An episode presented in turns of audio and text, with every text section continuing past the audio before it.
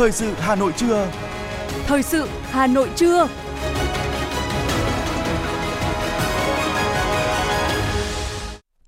Bây giờ là chương trình thời sự buổi trưa của Đài Phát thanh Truyền hình Hà Nội. Chương trình có những nội dung chính sau đây. Thủ tướng Phạm Minh Chính và phu nhân đến Dubai bắt đầu chuyến công tác tham dự hội nghị COP28.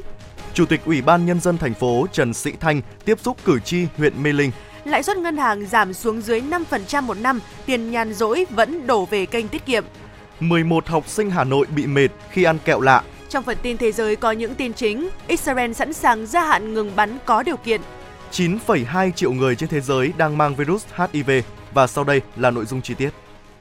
Thưa quý vị và các bạn, dạng sáng nay theo giờ Việt Nam, chuyên cơ chở Thủ tướng Phạm Minh Chính cùng phu nhân và đoàn đại biểu cấp cao Việt Nam hạ cánh xuống sân bay quốc tế Al Maktoum của thành phố Dubai, các tiểu vương quốc Ả Rập Thống Nhất UAE. Theo lịch trình dự kiến sáng nay, Thủ tướng Phạm Minh Chính tiếp Bộ trưởng Nguồn Nhân lực UAE và Bộ trưởng Kinh tế UAE Abdullah bin Tom Al-Mari trước khi rời đi trung tâm hội nghị COP28 và tham dự một số hoạt động tại đây. Sau đó, Thủ tướng dự lễ khai mạc Hội nghị Thượng đỉnh Hành động khí hậu thế giới. Chiều cùng ngày, Thủ tướng đồng chủ trì sự kiện huy động tài chính thực hiện cam kết của Việt Nam về biến đổi khí hậu cùng Tổng Giám đốc Toàn cầu Standard Chartered Bank. Dự kiến người đứng đầu chính phủ Việt Nam sẽ chứng kiến lễ trao biên bản ghi nhớ của Bộ Tài nguyên Môi trường với các đối tác và giữa doanh nghiệp Ngân hàng Việt Nam với các đối tác Đặc biệt, Thủ tướng sẽ có bài phát biểu khai mạc sự kiện huy động tài chính thực hiện cam kết của Việt Nam về biến đổi khí hậu. Bên cạnh đó, Thủ tướng dự kiến có một số hoạt động song phương như gặp Thủ tướng Anh, Chủ tịch EC và Tổng thống Hungary. Hoạt động cuối cùng trong ngày của Thủ tướng tại UAE là gặp gỡ cán bộ, nhân viên đại sứ quán và cộng đồng người Việt tại đây. Sáng nay, Ủy viên Trung ương Đảng, Phó Bí thư Thành ủy, Chủ tịch Ủy ban Nhân dân thành phố Trần Sĩ Thanh cùng các đại biểu Quốc hội thành phố, đơn vị bầu cử số 10 đã tiếp xúc cử tri tại huyện Mê Linh sau kỳ họp thứ 6 Quốc hội khóa 15. Nội dung buổi tiếp xúc cử tri được truyền hình trực tiếp đến các điểm cầu của huyện Sóc Sơn, nhất trí với nội dung kết quả chương trình kỳ họp thứ 6 của Quốc hội và trả lời của các ngành chuyên môn về một số vấn đề cử tri quan tâm tại buổi tiếp xúc cử tri trước kỳ họp – cử tri hai huyện Mê Linh và Sóc Sơn đã gửi 7 ý kiến tới đoàn đại biểu Quốc hội thành phố, trong đó tập trung về đề xuất Quốc hội sớm thông qua luật thủ đô, việc đẩy nhanh tiến độ nhà ở xã hội, công tác kiểm tra việc bố trí quỹ đất 20% tại các dự án, lập và phê duyệt quy hoạch thành phố Bắc sông Hồng, công tác phân cấp ủy quyền và việc quản lý hè đường, cây xanh và phân cấp về quy hoạch cho địa phương. Tại buổi tiếp xúc, Chủ tịch Ủy ban Nhân dân thành phố yêu cầu đại diện các sở ngành trả lời từng vấn đề cụ thể mà cử tri quan tâm kiến nghị và cam kết tiến độ, thời gian hoàn thành và trả lời. Đánh giá các nội dung kiến nghị đều rất thiết thực, xác đáng, Chủ tịch Ủy ban Nhân dân thành phố khẳng định các ý kiến sẽ được đoàn đại biểu Quốc hội thành phố tiếp thu đầy đủ để tổng hợp, chuyển tải tới Quốc hội, kiến nghị các cơ quan chức năng giải quyết.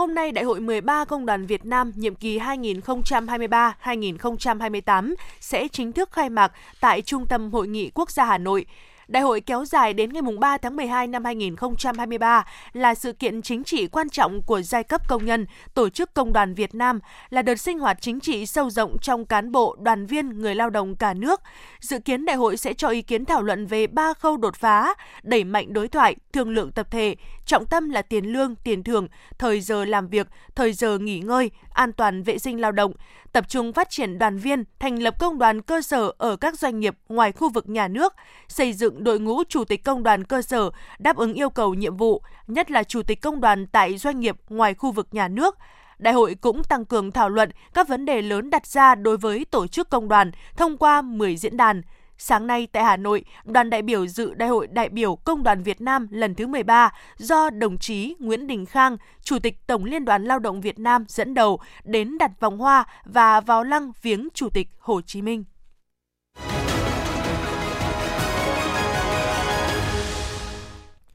Chuyển sang một số thông tin kinh tế, thưa quý vị và các bạn, trong khuôn khổ chương trình tuần lễ thương mại điện tử quốc gia và ngày mua sắm trực tuyến Việt Nam Online Friday lần thứ 10, sáng nay tại Hà Nội, Cục Thương mại điện tử và Kinh tế số Bộ Công Thương đã tổ chức hội nghị phát triển thương mại điện tử Việt Nam với chủ đề Phát triển thương mại điện tử bền vững.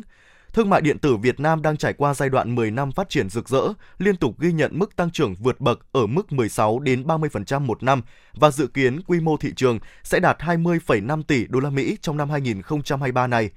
Từ những chia sẻ kiến nghị của các đơn vị và doanh nghiệp tại hội nghị, Cục Thương mại điện tử và Kinh tế số tiếp tục hoàn thiện khung pháp lý và chính sách hiện hành về bảo vệ quyền lợi người tiêu dùng trên môi trường trực tuyến, từ đó tham mưu với lãnh đạo chính phủ các định hướng, kế hoạch phù hợp nhằm thúc đẩy phát triển thương mại điện tử, tiếp tục đưa thương mại điện tử đóng vai trò chủ đạo, đóng góp vào sự tăng trưởng chung của nền kinh tế số. Trong khuôn khổ hội nghị đã diễn ra lễ ký kết tham gia hệ sinh thái số tăng cường bảo vệ quyền lợi người tiêu dùng và các chủ thể tham gia hoạt động thương mại điện tử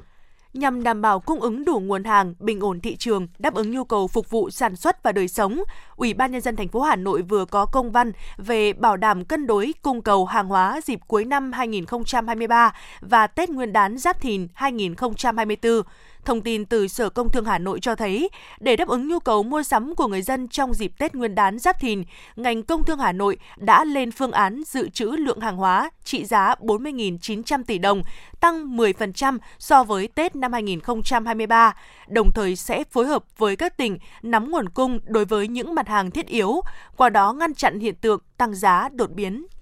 Sau chuỗi ngày tăng sốc, giá vàng trong nước sáng nay giữ nguyên và giao dịch quanh mốc 73,6 triệu đồng một lượng. Cụ thể tại thị trường Hà Nội, tập đoàn vàng bạc đá quý Doji niêm yết giá vàng SJC ở mức 72,4 và 73,8 triệu đồng một lượng theo chiều mua vào và bán ra, giữ nguyên ở cả hai chiều mua vào và bán ra so với chốt phiên hôm qua. Tập đoàn vàng bạc đá quý Phú Quý niêm yết giá vàng SJC ở mức 72,4 và 73,6 triệu đồng một lượng theo chiều mua vào và bán ra, không đổi ở cả hai chiều mua vào và bán ra so với chốt phiên hôm qua.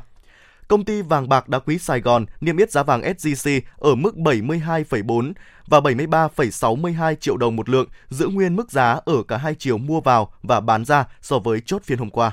Lãi suất ngân hàng sáng nay giảm tiếp tại hầu hết các kỳ hạn so với hồi đầu tháng trước, trong đó lãi suất huy động kỳ hạn 12 tháng nhiều nơi đã xuống dưới mức 5% một năm. Bất chấp lãi suất huy động liên tục giảm sâu trong hơn nửa năm qua, tiền gửi của cả dân cư và tổ chức kinh tế vào hệ thống ngân hàng vẫn tiếp tục tăng mạnh. Theo giới chuyên gia, dòng tiền tìm về với ngân hàng bất chấp lãi suất thấp chủ yếu là do các kênh đầu tư khác như trái phiếu, bất động sản có quãng thời gian dài gần như đóng băng, thị trường chứng khoán trồi sụt, trong bối cảnh đó, tiến sĩ Nguyễn Trí Hiếu, chuyên gia kinh tế cho rằng tiền gửi ngân hàng vẫn có khả năng tăng tiếp trong thời gian tới bởi các nhà đầu tư không có nhiều sự lựa chọn, có thể sẽ tiếp tục gia hạn các khoản tiền gửi sắp đáo hạn nhằm bảo toàn nguồn vốn khi các kênh đầu tư sinh lời khác chưa có mấy khởi sắc.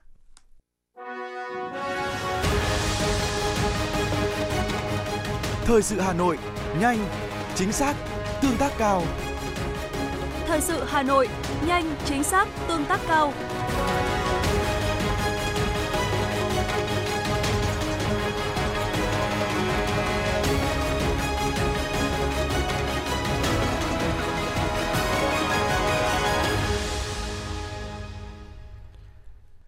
Theo thống kê mới nhất của Bộ Lao động Thương binh và Xã hội,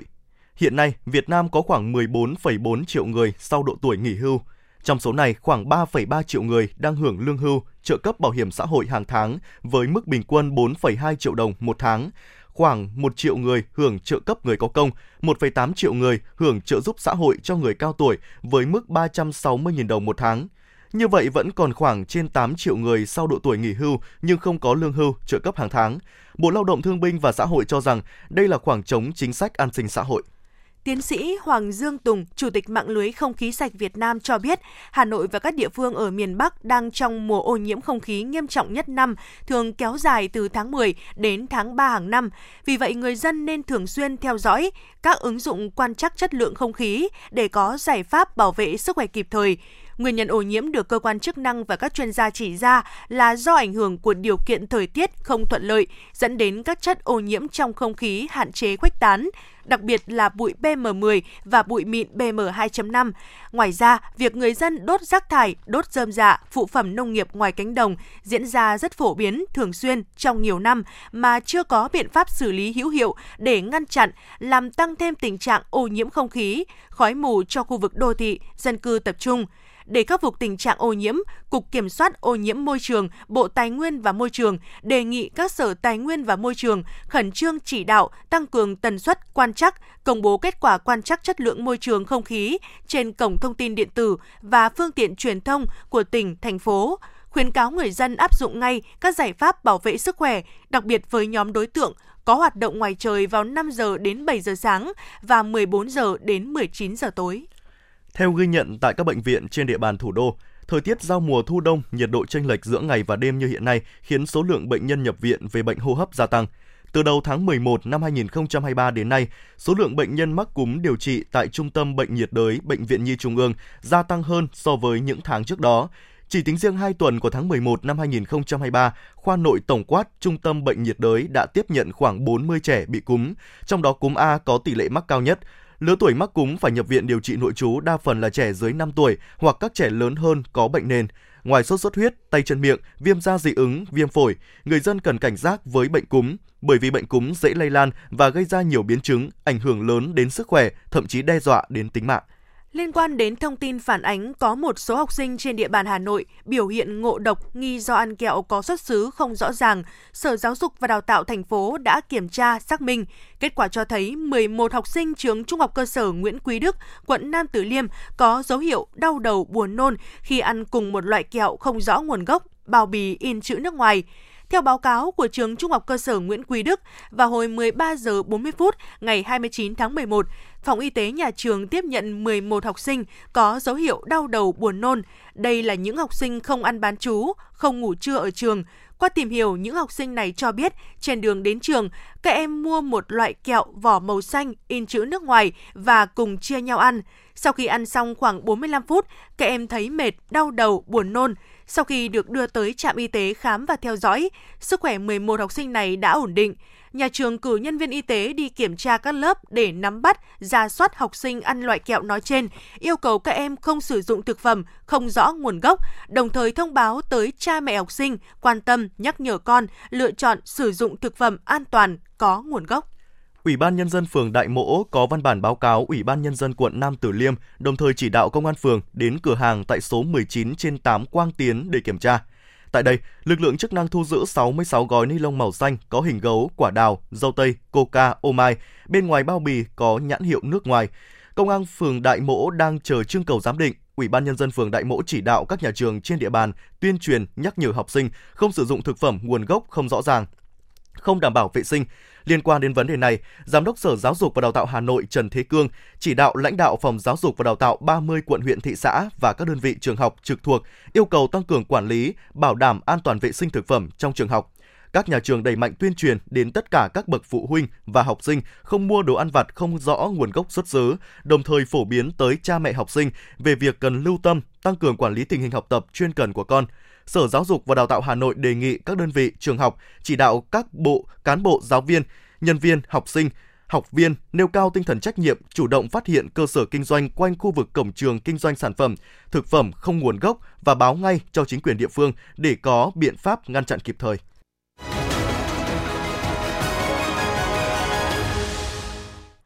Thưa quý vị và các bạn, thực hiện cuộc vận động toàn dân đoàn kết xây dựng nông thôn mới, đô thị văn minh tại thành phố Hà Nội xuất hiện nhiều mô hình khu dân cư văn minh, góp phần làm cho phố phường sáng xanh, sạch đẹp.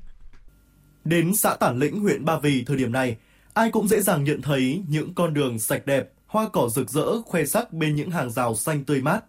Tất cả đã tạo nên khung cảnh yên bình, tươi mới cho vùng quê chủ phú.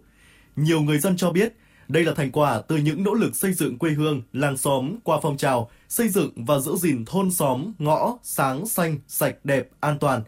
Bà Phạm Thị Xuân, xã Tản Lĩnh, huyện Ba Vì cho biết. Chúng tôi là đồng tâm hiệp lực cùng hưởng ứng phong trào chị em cùng với à, thôn thì có làm các cái đường hoa từ đấy nhân rộng ra và để nhắc nhở mọi người thành viên trong gia đình nhà mình và trong xóm ngõ nhà mình mỗi người có một ý thức và tự bảo vệ cái đoạn đường của mình cổng ngõ nhà mình để sáng xanh sạch đẹp để hưởng ứng cái phong trào của thôn của xã. Nhiều năm qua, thị trấn Văn Đình, huyện Ứng Hòa đã tập trung đẩy mạnh các phong trào như xây dựng gia đình văn hóa, tổ dân phố văn hóa đi vào chiều sâu và chất lượng. Hàng năm, tỷ lệ hộ gia đình văn hóa của thị trấn đạt trên 92% và trên 90% số hộ gia đình thực hiện tốt các quy định hiện hành về nếp sống văn minh đô thị. Ông Nguyễn Hữu Bảy, Phó Chủ tịch Ủy ban nhân dân thị trấn Vân Đình, huyện Ứng Hòa cho biết. Chúng tôi có một cái ờ, rất là thuận lợi trong cái việc thực hiện, đó là sự đồng thuận của, từ các ban ngành đoàn thể của thị trấn đến các thôn, tổ dân phố và đặc biệt nữa là các cơ quan đơn vị trên địa bàn cũng rất là tích cực mà rất là đồng thuận và bà con nhân dân trên địa bàn thị trấn cũng vậy, rất là đồng thuận cao trong cái việc là thực hiện xây dựng thị trấn đạt chuẩn văn minh đô thị. Để xây dựng đô thị văn minh thì phong trào toàn dân tham gia triển khai thực hiện mô hình camera an ninh cũng được nhiều địa phương quan tâm. Riêng tại quận Bắc Từ Liêm, việc triển khai mô hình camera an ninh đã giúp lực lượng công an có thêm những đôi tai, đôi mắt, góp phần hỗ trợ đắc lực cho công tác bảo đảm an ninh trật tự trên địa bàn. Đây cũng là hoạt động nhằm huy động sự chung tay góp sức của các tập thể, cá nhân, nâng cao hiệu quả việc tự phòng, tự quản, xây dựng môi trường sống, làm việc an toàn, lành mạnh, văn hóa, văn minh, phù hợp với sự phát triển của xã hội. Quận Bắc Từ Liêm phấn đấu đến năm 2024 phát động tự lắp đặt được 3.000 mắt camera. Ông Trần Văn Hiền, Bí thư chi bộ, tổ trưởng tổ dân phố số 3, phường Xuân Tảo, quận Bắc Từ Liêm cho biết. Thì đầu tiên tôi vận động các chí đảng viên trong chi bộ là người gương mẫu ừ, động tham gia. Thế rồi chúng tôi ờ, ờ, nếu đồng các chí nào mà ờ, các đặc biệt là các chí có gia đình ở cái cái, cái điểm mặt đường ấy, thế rồi là những gia đình kinh doanh toàn phường Xuân Tảo chúng tôi có khoảng 128 camera thì tổ tôi khoảng hơn chục chiếc cái kết quả là sau khi triển khai thì là cái tình hình là vệ sinh môi trường đã cải thiện rõ rệt trích camera ra đến từng nhà nhắc nhở một cái các cái hộ dân nào mất thì bây giờ cái cái hiện tượng để nó rác là tập trung cái điểm rác để lâu ngày ở trước cửa nhà văn hóa không còn nữa. Hay là cái tụ điểm các đầu ngõ là không còn nữa. À, thì đây là cái mà mà cái tiến bộ. Thế rồi thì an ninh chính trị thì cũng uh, tiến bộ rõ rệt. Theo Chủ tịch Ủy ban Mặt trận Tổ quốc Việt Nam thành phố Hà Nội Nguyễn Lan Hương, việc mặt trận các cấp tại các quận huyện xây dựng và duy trì thành công những mô hình thực hiện cuộc vận động toàn dân đoàn kết xây dựng nông thôn mới, đô thị văn minh đã thể hiện mối quan hệ gắn bó, cầu nối khăng khít giữa chính quyền các cấp với nhân dân. Với việc tích cực xây dựng các tiêu chí đô thị văn minh thông qua hoạt động của mặt trận gắn với các mô hình dân vận khéo, dân vận chính quyền đã và đang góp phần xây dựng bộ mặt đô thị của các địa phương nói riêng và thủ đô nói chung ngày càng sáng, xanh, sạch, đẹp, văn minh, hiện đại. Để nâng cao chất lượng hiệu quả phong trào toàn dân đoàn kết xây dựng nông thôn mới, đô thị văn minh, thời gian tới, thành phố Hà Nội tiếp tục đẩy mạnh công tác tuyên truyền, thi đua triển khai thực hiện, hoàn thành các chỉ tiêu sáng xanh sạch đẹp, huy động mạnh mẽ hơn nữa nguồn xã hội hóa đóng góp thực hiện phong trào, từng bước nâng cao chất lượng cuộc sống người dân trong tiến trình xây dựng nông thôn mới, đô thị văn minh, hiện đại. Thưa quý vị và các bạn, trong những năm qua, Hội Liên hiệp Phụ nữ Hà Nội đã có nhiều hoạt động thiết thực trong việc tuyên truyền, vận động phụ nữ, rèn luyện phẩm chất đạo đức, xây dựng người Hà Nội thanh lịch, văn minh. Với thông điệp ai có chia sẻ, ai cần đến nhận, Hội Liên hiệp Phụ nữ xã Hồng Vân, huyện Thường Tín đã cùng nhau mở gian hàng không đồng trên khu phố đi bộ của xã. Các chị em vận động hội viên, giáo viên, người dân trên địa bàn cùng tham gia đóng góp, ủng hộ quần áo đã qua sử dụng nhưng vẫn còn mới 70%, hoặc áo dài, vải áo dài không sử dụng trao tặng những ai cần có thể đến nhận miễn phí. Không chỉ vậy, để khuyến khích văn hóa đọc, các chị còn mở ngay bên cạnh quầy sách công cộng với các loại sách phong phú trên 200 đầu sách các loại. Tại đây, cũng tổ chức các lớp dạy vẽ miễn phí cho trẻ em nghèo và trẻ tự kỷ, đã xây dựng một nét đẹp văn minh, một tinh thần đoàn kết ở cộng đồng dân cư. Chị Trần Thị Bích, Chủ tịch Hội Liên hiệp Phụ nữ xã Hồng Vân, huyện Thường Tín cho biết. Bám sát cái ờ, sự chỉ đạo rồi định hướng của đảng ủy cũng như là hội cấp trên thì uh, chúng tôi đi uh, từ đó thì chúng tôi giả soát hội viên họ phù hợp Ờ, cái nhiệm vụ của thôn thì phù hợp với cái gì thì chúng tôi đưa ra cái, cái nhiệm vụ cho từng chi hội và chúng tôi cũng họp ban chấp hành để phân công nhiệm vụ và từ đó thì chúng tôi cũng nhận được cái kết quả ờ, rất là tốt. Đó chỉ là một trong nhiều mô hình hay, việc làm đẹp của các cấp hội phụ nữ thành phố Hà Nội thực hiện có hiệu quả từ chương trình 06 của thành ủy về phát triển văn hóa, nâng cao chất lượng nguồn nhân lực, xây dựng người Hà Nội thanh lịch văn minh giai đoạn 2021-2025. Từ chương trình, Hội Liên hiệp Phụ nữ thành phố đã phát động cuộc vận động Phụ nữ thủ đô ứng xử đẹp giai đoạn 2022-2026, phát động phong trào thi đua xây dựng người phụ nữ thủ đô trung hậu, sáng tạo, đảm đang, thanh lịch. Cuộc vận động xây dựng gia đình 503 sạch, 5 có 3 sạch, xây dựng mô hình chợ văn minh, an toàn, hiệu quả, danh lam thắng cảnh, di tích lịch sử kiểu mẫu, tổ dân phố, thôn văn hóa kiểu mẫu, góp phần xây dựng lối sống người Hà Nội thanh lịch, văn minh. Cuộc vận động phụ nữ thủ đô ứng xử đẹp gắn với tuyên truyền quy tắc ứng xử nơi công cộng trên địa bàn thành phố được cấp hội phụ nữ tích cực hưởng ứng. Bà Dư Thị Mai Lâm, Hội Phụ nữ phường Khương Trung, quận Thanh Xuân chia sẻ. tuyên truyền đến cán bộ hội viên phụ nữ của mình về các cái văn hóa ứng xử của người phụ nữ trong gia đình và xã hội tại các cuộc họp của phụ nữ tại các cái buổi tọa đàm thế rồi là một số những cái mô hình mới hay cái việc cưới tang văn minh. Thế rồi là cái việc mà à, phụ nữ hỗ trợ nhau phát triển kinh tế hộ gia đình. Xây dựng người Hà Nội thanh lịch văn minh, các cấp hội phụ nữ thủ đô đã tích cực đẩy mạnh công tác tuyên truyền trong gia đình và cộng đồng về đề án văn hóa ứng xử của người phụ nữ Hà Nội, sáng tạo khởi xướng nhiều phong trào thi đua có hiệu quả, như Hội Liên hiệp Phụ nữ thành phố không chỉ tuyên truyền mà còn triển khai nhiều cuộc vận động thiết thực, trong đó có cuộc vận động Phụ nữ thủ đô ứng xử đẹp, tổ chức lễ phát động cán bộ hội viên phụ nữ thực hiện an toàn giao thông, bảo đảm an ninh trật tự, văn minh đô thị, gia quân vệ sinh môi trường, phát động phong trào chống rác thải nhựa. Hàng tuần hội viên phụ nữ các cấp trên địa bàn thành phố đã đi đầu trong tổ chức tổng vệ sinh đường làng ngõ xóm gắn với bảo vệ môi trường, với tuyên truyền, vận động thực hiện an toàn vệ sinh thực phẩm – các cơ sở hội đã sáng tạo nhiều mô hình tham gia bảo vệ môi trường có hiệu quả và được nhân rộng như đoạn đường phụ nữ tự quản xanh sạch đẹp, tuyến phố vệ sinh, văn minh đô thị, đường có tên, nhà có số, phố có hoa, sạch đồng ruộng. Hội Liên hiệp Phụ nữ huyện Mỹ Đức, Đông Anh, Gia Lâm đã tổ chức thực hiện mô hình phụ nữ tham gia xây dựng điểm sinh hoạt cộng đồng xanh sạch đẹp, xây dựng các đoạn đường nở hoa. Bà Phạm Thúy Hà, Ban chấp hành Hội Liên hiệp Phụ nữ huyện Mỹ Đức cho biết. Trong cái nhà văn hóa thì là trồng hoa trong và ngoài khuôn viên của nhà văn hóa. Và các đoạn đường nở hoa thì là thực hiện cái sự chỉ đạo của thành phố Hà Nội. Vận động hội viên cũng như là tham gia về giữ gìn vệ sinh đường làng ngõ xóm các đoạn đường tự quản luôn đảm bảo đủ các cái tiêu chí. Các cấp hội cũng đã rất là tích cực ừ, đoạn đường luôn được sạch đẹp nở hoa và cũng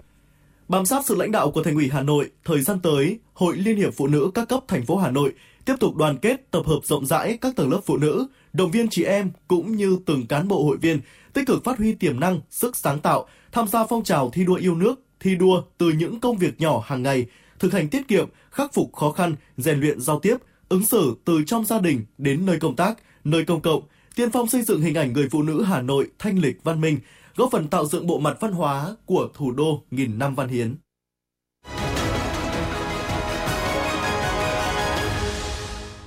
Xin chuyển sang phần tin thế giới, Israel cho biết sẵn sàng gia hạn lệnh ngừng bắn nếu lực lượng Hamas tiếp tục trả tự do cho các con tin bị giam giữ. Theo đó, phía Israel đồng ý gia hạn với điều kiện 10 con tin được thả. Trường hợp Hamas ngừng thả con tin, giao tranh có thể bùng phát trở lại. Theo phía Israel dự báo, hiện còn khoảng 140 con tin vẫn bị giam giữ tại Gaza. Trong khi đó, Ngoại trưởng Israel Eli Cohen tuyên bố nước này sẽ tiếp tục chiến dịch ở Gaza cho tới khi toàn bộ con tin được thả và phong trào Hamas bị tiêu diệt. Tổng thống Hàn Quốc Yoon suk yeol đã tiến hành cải tổ toàn bộ văn phòng tổng thống thay toàn bộ cố vấn. Đội ngũ nhân sự mới của văn phòng tổng thống sẽ bắt đầu nhiệm vụ từ ngày 4 tháng 12. Tổng thống Yoon suk yeol dự kiến sẽ sớm công bố cải tổ nội các, thay thế các bộ trưởng nhiều bộ quan trọng trước thềm tổng tuyển cử tháng 4 năm 2023. Công tác xác minh nhân sự đang diễn ra gấp rút, có thể sẽ hoàn tất trong tuần tới. Armenia và Azerbaijan đã nối lại các cuộc đàm phán về biên giới chung sau một thời gian đình trệ kể từ khi Baku giành lại khu vực Nagorno-Karabakh. Các cuộc đàm phán hòa bình do quốc tế làm trung gian trước đó đã không tạo ra bước đột phá, nhưng lãnh đạo cả hai nước khi đó đều tin tưởng rằng một hiệp định hòa bình toàn diện có thể được ký kết vào cuối năm nay. Tổng thống Indonesia mới đây đã phê duyệt mức tăng 20% trong chi tiêu quốc phòng cho đến cuối năm tới. Mục đích là nhằm nâng cấp khí tài quân sự để ứng phó các diễn biến địa chính trị. Theo đó, ngân sách quốc phòng của Indonesia sẽ tăng từ mức 20,75 tỷ đô la Mỹ lên 25 tỷ đô la Mỹ. Trong báo cáo mới nhất về triển vọng kinh tế thế giới, Tổ chức Hợp tác và Phát triển Kinh tế đã hạ dự báo tăng trưởng kinh tế thế giới trong năm nay xuống còn 2,9%, giảm nhẹ so với mức dự báo 3% đưa ra hồi tháng 9 và dự kiến sẽ chậm lại ở mức 2,7% trong năm tới, sau đó tăng nhẹ lên 3% vào năm 2025 theo báo cáo, châu Âu được dự đoán sẽ tiếp tục đóng góp phần lớn vào tăng trưởng kinh tế toàn cầu trong giai đoạn 2024-2025, tương tự như năm 2023. Theo Ngân hàng Trung ương Nga, tỷ trọng ngoại tệ trong tài khoản tiết kiệm cá nhân của Nga đã giảm kể từ năm 2022 và tăng lên 63,4 tỷ đô la Mỹ vào đầu tháng 10 năm 2023. Đến đầu tháng 11, tỷ lệ tiền gửi ngoại tệ đã giảm thêm 3,7 tỷ đô la Mỹ và chỉ chiếm 9,4% tiền tiết kiệm hộ gia đình. Dữ liệu cho thấy đây là mức thấp nhất kể từ năm 2012 khi tiền gửi không bằng đồng rúp của các hộ gia đình đạt tổng cộng là 69,2 tỷ đô la Mỹ. Tổ chức các nước xuất khẩu dầu mỏ OPEC thông báo Brazil sẽ gia nhập liên minh giữa khối này và các đối tác, còn gọi là OPEC cộng, vào đầu năm 2024. Trong một tuyên bố chính thức, OPEC cho biết Bộ trưởng Mỏ và Năng lượng Brazil Alexandre Silveira de Oliveira đã tham gia cuộc họp cấp Bộ trưởng OPEC cộng lần thứ 36, được tổ chức dưới hình thức trực tuyến. Brazil hiện là quốc gia sản xuất dầu mỏ lớn nhất ở Nam Mỹ và nằm trong số 10 nước sản xuất dầu thô hàng đầu thế giới. OPEC kỳ vọng việc Brazil gia nhập OPEC cộng sẽ giúp tăng cường ảnh hưởng và vị thế của khối này trên thị trường dầu mỏ thế giới. Theo báo cáo của UNH, mỗi phút có một sinh mạng mất đi vì AIDS. 9,2 triệu người trên thế giới đang mang virus HIV nhưng không được tiếp cận với việc điều trị. Chủ đề của Ngày Thế giới phòng chống HIV/AIDS mùng 1 tháng 12 năm nay là để cộng đồng dẫn dắt. Mới đây, chương trình phối hợp của Liên Hợp Quốc về HIV/AIDS đã công bố báo cáo cùng tên với chủ đề Ngày Thế giới phòng chống AIDS năm nay. Báo cáo nhấn mạnh vai trò quan trọng của cộng đồng cũng như chỉ ra vấn đề thiếu kinh phí và các khó khăn khác đang là rào cản trong việc cứu sống bệnh nhân và chấm dứt căn bệnh thế kỷ. Theo báo cáo thì mỗi phút có một sinh mạng mất đi vì AIDS.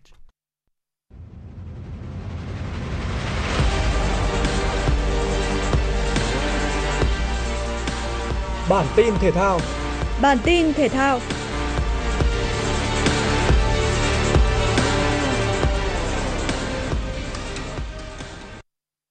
Liên đoàn bóng đá thế giới FIFA vừa công bố thứ hạng các đội tuyển quốc gia trong tháng 11 năm 2023. Theo đó, tuyển Việt Nam chỉ bị trừ tổng cộng 0,67 điểm sau trận thắng Philippines 2-0 và thua Iraq 0-1 ở vòng loại World Cup 2026 khu vực châu Á và giữ quyền vị trí thứ 94 thế giới. Tuyển Việt Nam hiện đang có 1.235,58 điểm, tiếp tục đứng đầu khu vực Đông Nam Á, duy trì trong top 15 châu Á. Cũng ở khu vực ASEAN, đội tuyển Malaysia là đội thăng tiến mạnh mẽ nhất với hai chiến thắng ở vòng loại thứ hai World Cup 2026 khu vực châu Á. Những chú hổ Mã Lai được FIFA cộng 26,15 điểm, tăng 7 bậc để xếp hạng 130. Malaysia là đội duy nhất thăng hạng ở khu vực Đông Nam Á. Trong khi đó, đội tuyển Thái Lan có trận thua 1-2 trước Trung Quốc và một trận thắng 3-1 trước Singapore nên bị trừ tổng cộng 0,4 điểm và rơi từ vị trí 112 xuống thứ hạng 113. Ở khu vực châu Á, vị trí số 1 vẫn thuộc về Nhật Bản khi tăng một bậc để xếp hạng 17 thế giới. Cũng trong top 10 châu lục đông dân nhất thế giới, ngoại trừ Iran dậm chân tại chỗ, Oman giảm một bậc thì tất cả các đội tuyển đều thăng hạng. Trong khi đó, ngự trị ở ngôi đầu FIFA vẫn là đội đương kim vô địch World Cup Argentina. Pháp xếp ngay sau. Anh, Bỉ và Hà Lan đều vươn lên, trong khi Brazil và Bồ Đào Nha cùng tụt hạng. Câu lạc bộ Hải Phòng có chuyến làm khách trên sân PSM Makassar tại lượt trận thứ 5 bảng H AFC Cup 2023-2024. Dù thi đấu trên sân khách, nhưng Hải Phòng nhập cuộc khá tự tin và chủ động đẩy cao đội hình tấn công ngay sau tiếng còi khai cuộc. Phút 14, Triệu Việt Hưng chọc khe tinh tế cho Lu Cao, thoát xuống dứt điểm trong vòng cấm, nhưng bóng lại đập người một hậu vệ PSM Makassar đi ra ngoài. Trong thời gian còn lại của hiệp 1, Hải Phòng vẫn kiểm soát hoàn toàn thế trận với những pha hãm thành liên tiếp. Nhưng đáng tiếc, các chân sút của đội bóng đất cảng lại tỏ ra khá vô duyên trước khung thành đội chủ nhà. Trong khi đó, PSM Makassar chủ động chơi chậm trên phần sân nhà và chờ cơ hội phản công. Sang hiệp 2, thế trận không có nhiều thay đổi khi Hải Phòng vẫn chơi tấn công.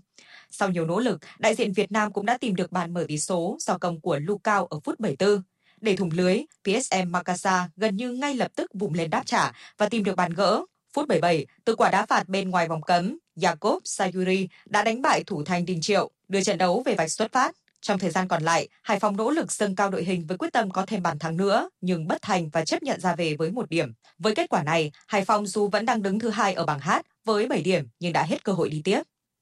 Sau 6 ngày tranh tài sôi nổi và hấp dẫn, giải vô địch vô vi nam thế giới lần thứ 7 năm 2023 đã khép lại với tinh thần Việt võ đạo được lan tỏa mạnh mẽ. Đây là sự kiện thể thao có quy mô lớn nhất đối với môn võ Việt Nam vô vi nam. Kết quả, đội tuyển vô vi nam Việt Nam xếp hạng nhất, vị trí nhất toàn đoàn chung cuộc giải vô địch vô vi nam thế giới lần thứ 7 năm 2023 với 18 huy chương vàng, 8 huy chương bạc.